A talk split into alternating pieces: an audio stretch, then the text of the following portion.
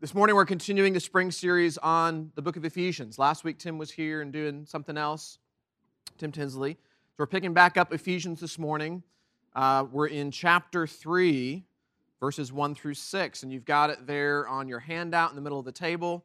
Um, may also find it helpful to have your scriptures open, look at other passages.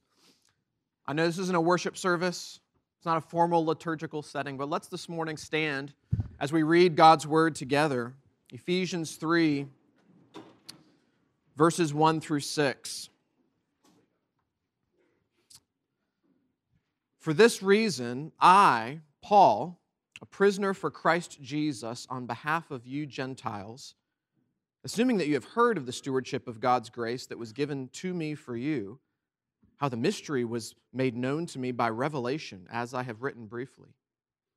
When you read this, you can perceive my insight into the mystery of Christ, which was not made known to the sons of men in other generations, as it has now been revealed by his holy apostles and prophets by the Spirit. This mystery is that the Gentiles are fellow heirs, members of the same body, and partakers of the promised in Christ Jesus through the gospel. This is the word of the Lord. You may be seated.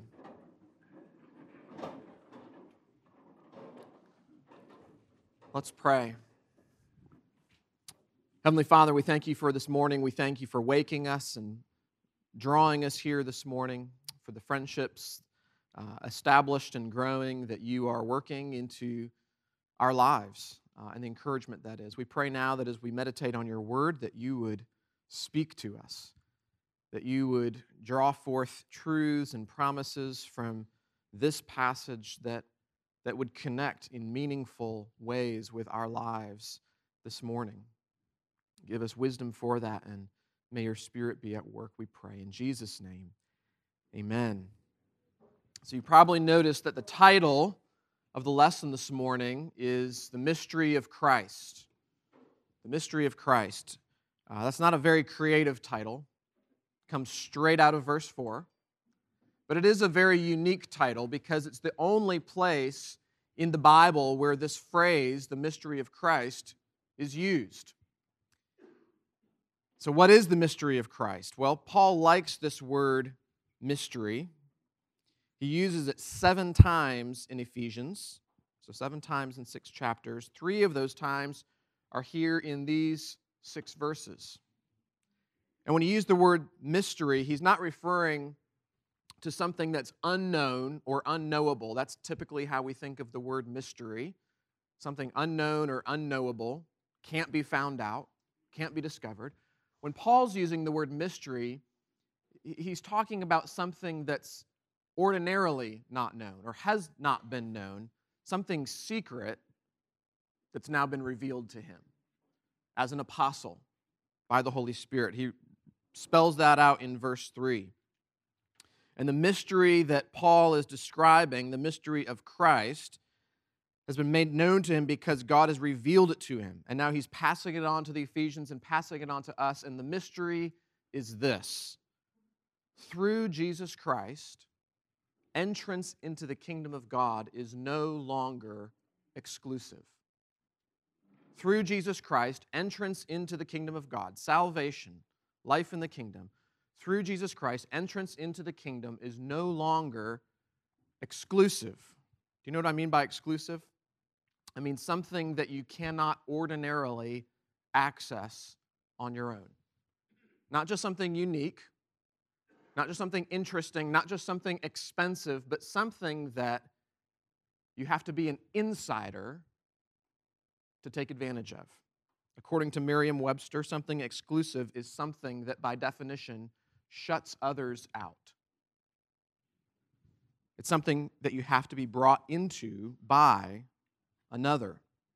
Last week, Tim Tinsley was here and was talking about going to Peru on mission trips with high school students when he was here as a pastor. I was one of those high school students that went to Peru with Tim. Uh, three times uh, went to Peru to work at this orphanage in the jungle.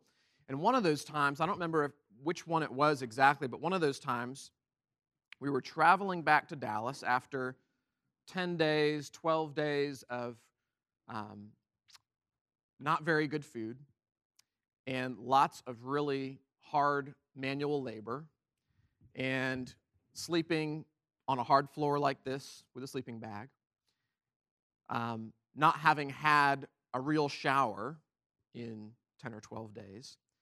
And we were flying back through Lima back to Dallas, and we had, an, uh, we had to stay in the airport overnight. We had an early morning, 4 a.m. flight. You know, those are the cheapest, right?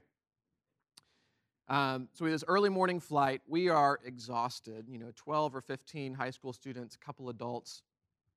And Doug Horn, some of you may remember Doug Horn, elder here at PCPC. Doug Horn did the most godly thing that night.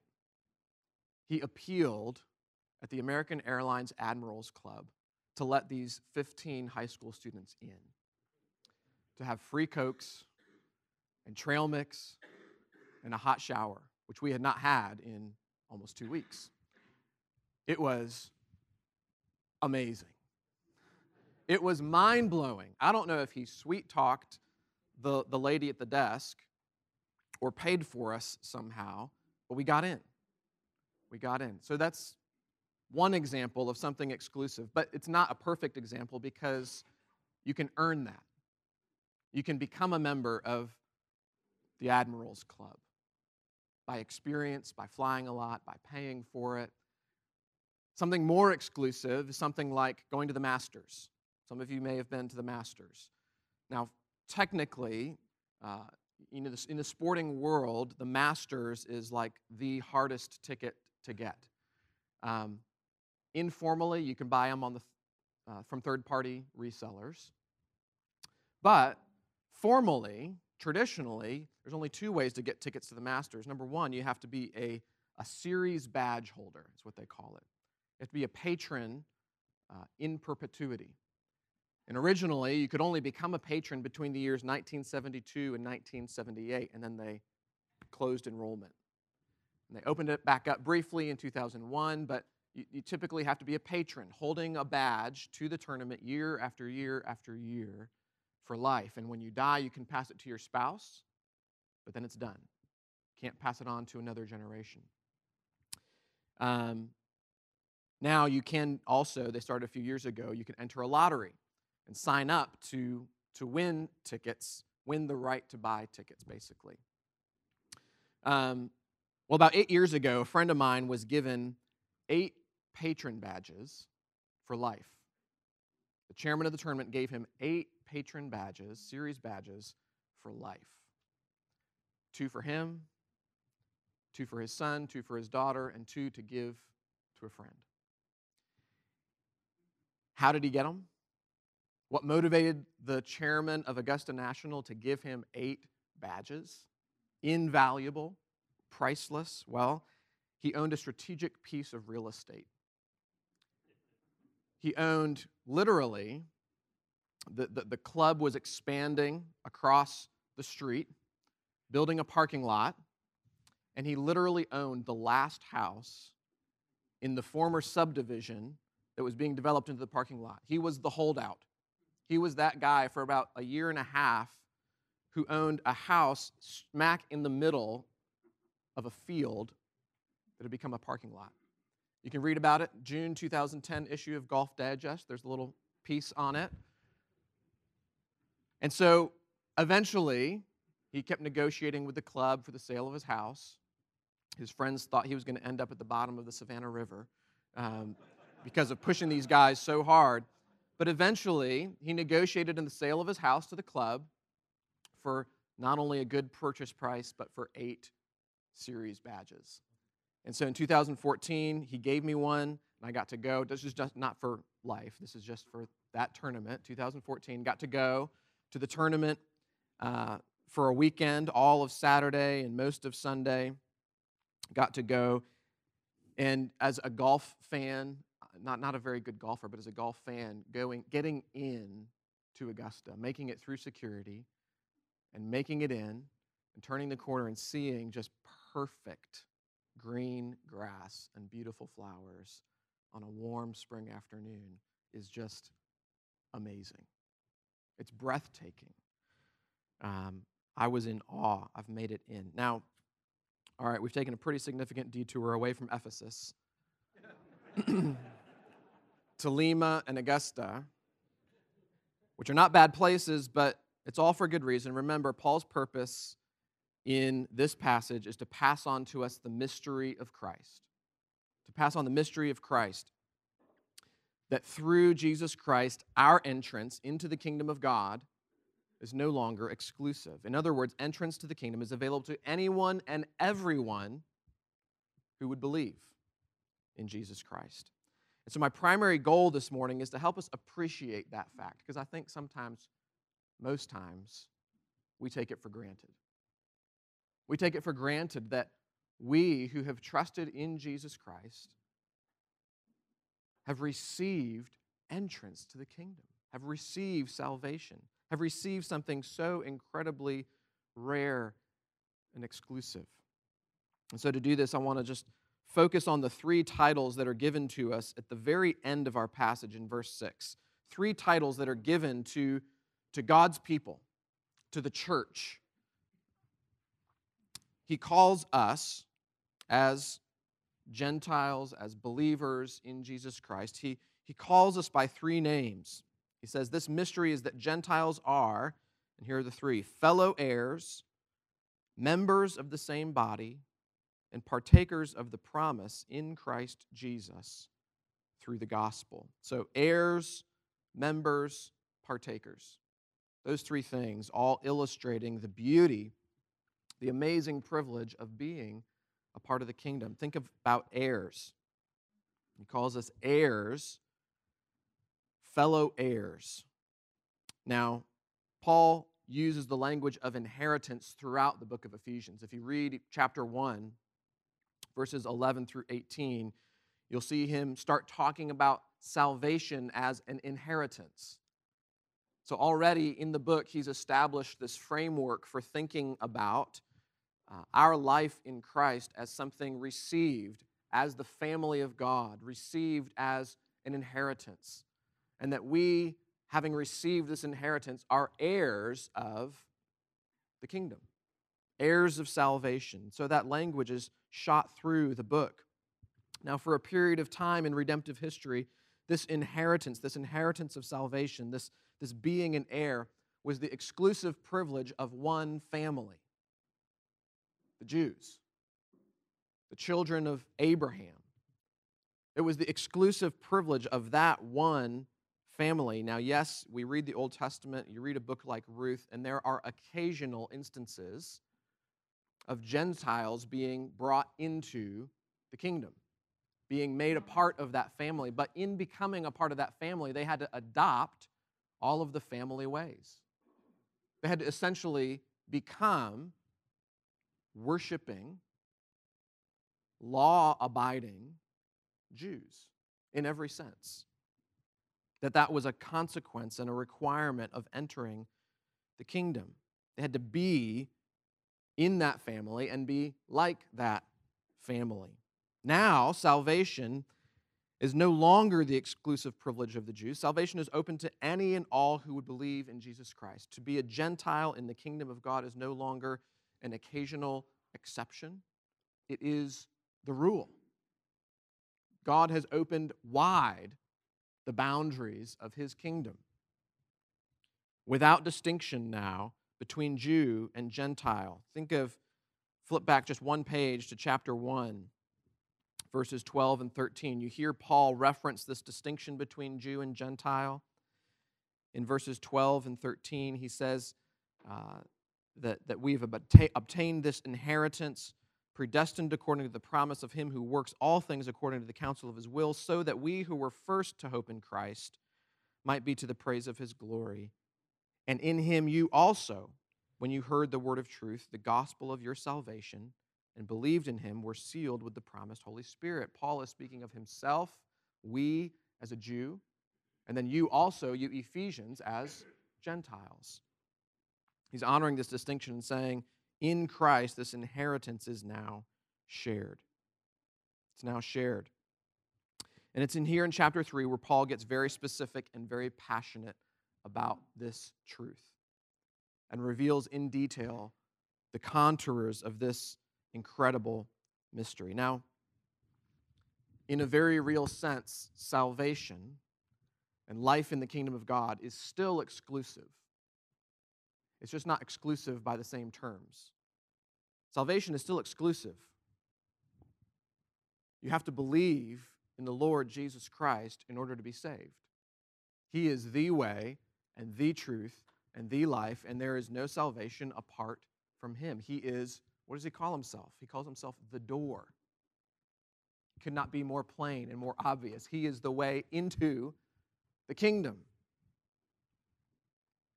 But all of the additional requirements, all of the additional moral and cultural and religious requirements have been fulfilled in him and therefore have been removed. And the kingdom is open to any and all who would believe. God's people, the Jews in the Old Testament, God's people broke the covenant. They earned exile for themselves, and only Jesus kept the covenant. Only He is the way into the kingdom of God. As one author puts it, He alone is the rightful heir. He alone is the rightful heir. For He alone is without covenant breaking sin. Those who are united to Christ are heirs in Him of all the promises of God. And so, if you are attached to Jesus Christ by faith, you then are an heir. You're part of the family of God, the kingdom of God, because He has given you access.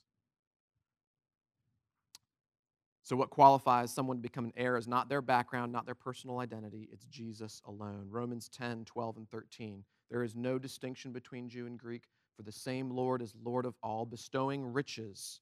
Think of inheritance. Bestowing riches on all who call on him. Everyone who calls on the name of the Lord will be saved. So, heirs, a beautiful, beautiful picture of our salvation.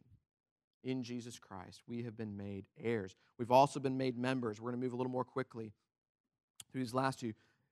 Paul calls us members of the same body in verse 6. Members of the same body. If we are all heirs, all who have trusted in Jesus Christ are heirs, have entered the family. Uh, that term heirs signifies that the, the exclusions have been removed and that coming to faith in Jesus Christ brings you into the kingdom, into the family of God. This next phrase, members of the body, is emphasizing not our access to the kingdom, but it's emphasizing our equality in the kingdom our equality within the church. There is no more distinction, no more division between believers. There's no distinction. We are wired, hardwired, to compare ourselves to others. And we do this in the church just as much as kids do it socially in middle school we are constantly comparing ourselves to one another and figuring out who is similar, who is different, who is better, who is not as good. We are hardwired to make distinctions between ourselves. We are hardwired for spiritual pride. Spiritual pride. Finding yourself, viewing yourself to be better than someone else for spiritual reasons, for religious reasons, for reasons of your own Christian morality or theological understanding or leadership in the church or whatever it may be. We're hardwired for it in our souls. And it's a work of the Holy Spirit to convince us of this that as heirs, as co heirs, through Jesus Christ, that we are now members of the same body and that we are equal members. None more significant than another, none better than another, none more deserving than another. And it's a work of the Holy Spirit to convince us that we are one and that we are equal. Last May, my sister adopted a four year old little girl from Ethiopia. My sister and her husband and three kids. They added a fourth child, this little girl. Her name is Getia. She goes by Tia. She's four. My sister and her husband are very white. They live in a, a very white suburb of Chattanooga, Tennessee, Lookout Mountain. So when they go to the grocery store, when they go to church, and it's my sister and her three white kids and her very black Ethiopian daughter, they maybe get some furrowed eyebrows. What's going on there? That's, that's curious. That's interesting. But Tia's last name is the same last name as those other three children. Legally, and in their hearts as a family, she has equal status. Her last name is Wyckoff, just as the other three children's last name is. What is our name as believers? Paul says it in the first verse of this book, Ephesians 1 1. What does he call us? Saints, right? Paul, an apostle of Christ Jesus by the will of God, to the saints who are in Ephesus. That's an honorific title for us who are dead in our sins and trespasses to be called saints. And within being called saints, there are no saints more saintly than another because we are all made saints in the same way. Not by ourselves, not by our own effort, not by our own strength, only made saints by Jesus, not in ourselves. And so our formal name of saints fights against this informal, natural tendency of creating classes and distinctions and divisions, even within the church. Our churches and our relationships within the church are so often distinguished by economic class and by ethnic heritage, by personality type, and even by the types of sins that we struggle with. We group ourselves. Sociology 101. We're constantly grouping ourselves. And I'd like to think that 99% of it is unintentional and only a little bit of it is deliberate. But sometimes I'm not sure. And really, it doesn't matter whether it's unintentional or deliberate. It's wrong. It's wrong. We in the kingdom are called to pursue the fulfillment of what Paul is saying here that we are members of the same body and equally members of the same body. Think of the significance that Jesus places on the church loving one another as a witness to the world. So don't even, don't even think about yourself for a minute. Don't think about whether you feel included and what you're doing to make others feel included and equal and cared for. Think about unbelieving friends and family members. Think about coworkers. Think about the world watching our church. Jesus says that the world will know us how? By our love for one another. And so, a great author, Ed Clowney, says this about the witness of Christian equality and unity and mutual care and love. He says Christian witness that is limited to private religious experience cannot challenge secularism. Christians in community must again show the world not merely family values, but the bond of love of Christ. He says, Only as the church binds together those whom selfishness and hate have cut apart will its message be heard and its ministry of hope to the friendless be received. These are strong and beautiful words. Our world is watching. We are experiencing.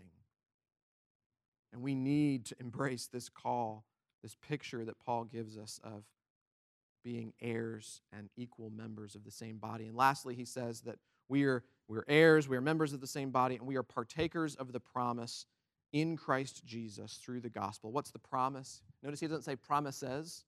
It's not plural, it's singular. It says we're heirs of the promise, definite article, singular promise.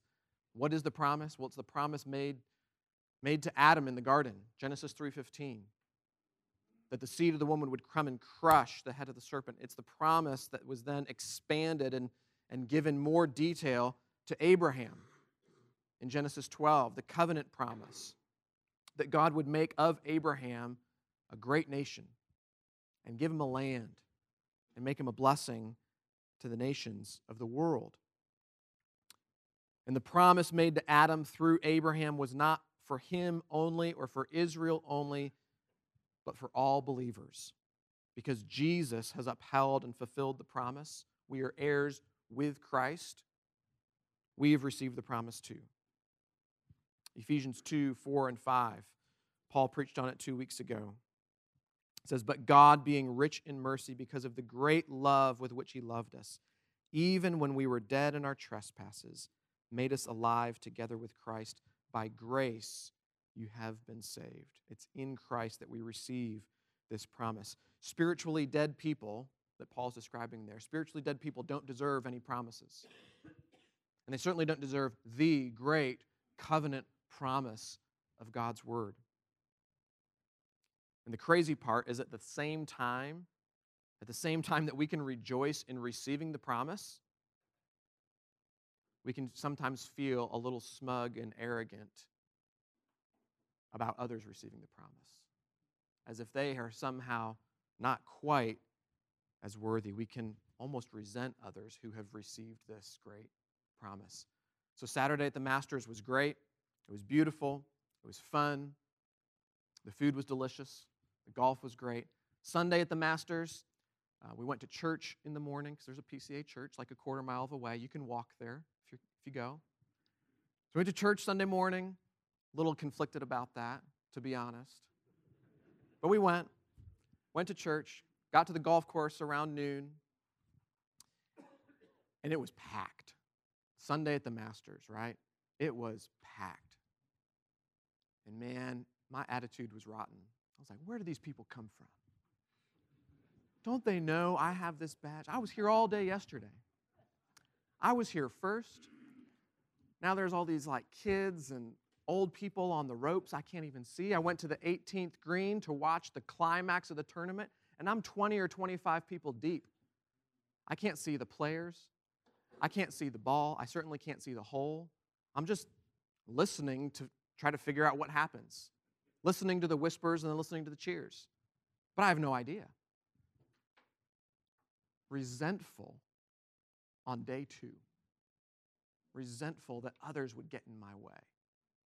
And how quickly our hearts turn from the joy of our salvation to the distrusting, stiff arming, sometimes of others who we think, really?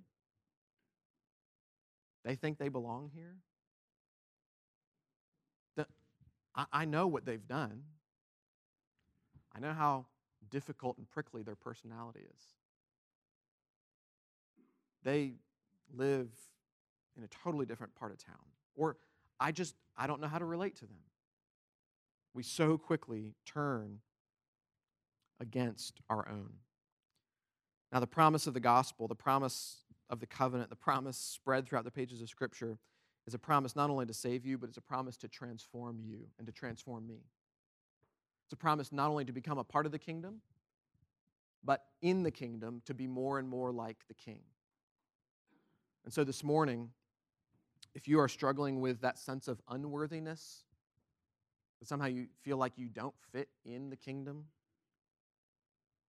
or that others within the church have made you feel that way somehow, you struggle with that sense of unworthiness, the promise of the gospel can help your spirit ascend to its proper place, seated with Christ as an heir of the promise. If this morning you sense the Holy Spirit convicting you of pride, the gospel again, the power of the gospel, the beauty of the gospel can cause your spirit to descend to its proper place of humility and gratitude for Jesus Christ. Some authors uh, talk about Ephesians as the book of the church, the epistle of the church. It's all about the church. Um, and more than one person has said over the years, cynically, from the outside, has said, God is dead and the church is his tomb. And we look at what Paul says about the church here in Ephesians, this beautiful, incredible vista of how the church has come into be by the will of God through Jesus Christ. And we look at uh, even just one verse like this that, that Gentiles are fellow heirs and members of the body and partakers of the promise in Jesus Christ. And maybe we can get a little bit cynical. One commentator I read, Eugene Peterson, says, Yeah, it, it, we should be a little bit cynical. Ephesians is a picture of the church that we never see. It's a picture of the church that we never see. It's what it should be, it's what it will be. But right now, he says, without the clear vision of Ephesians, we're left looking at the church through a cracked windshield, marred by smudges and spattered bugs.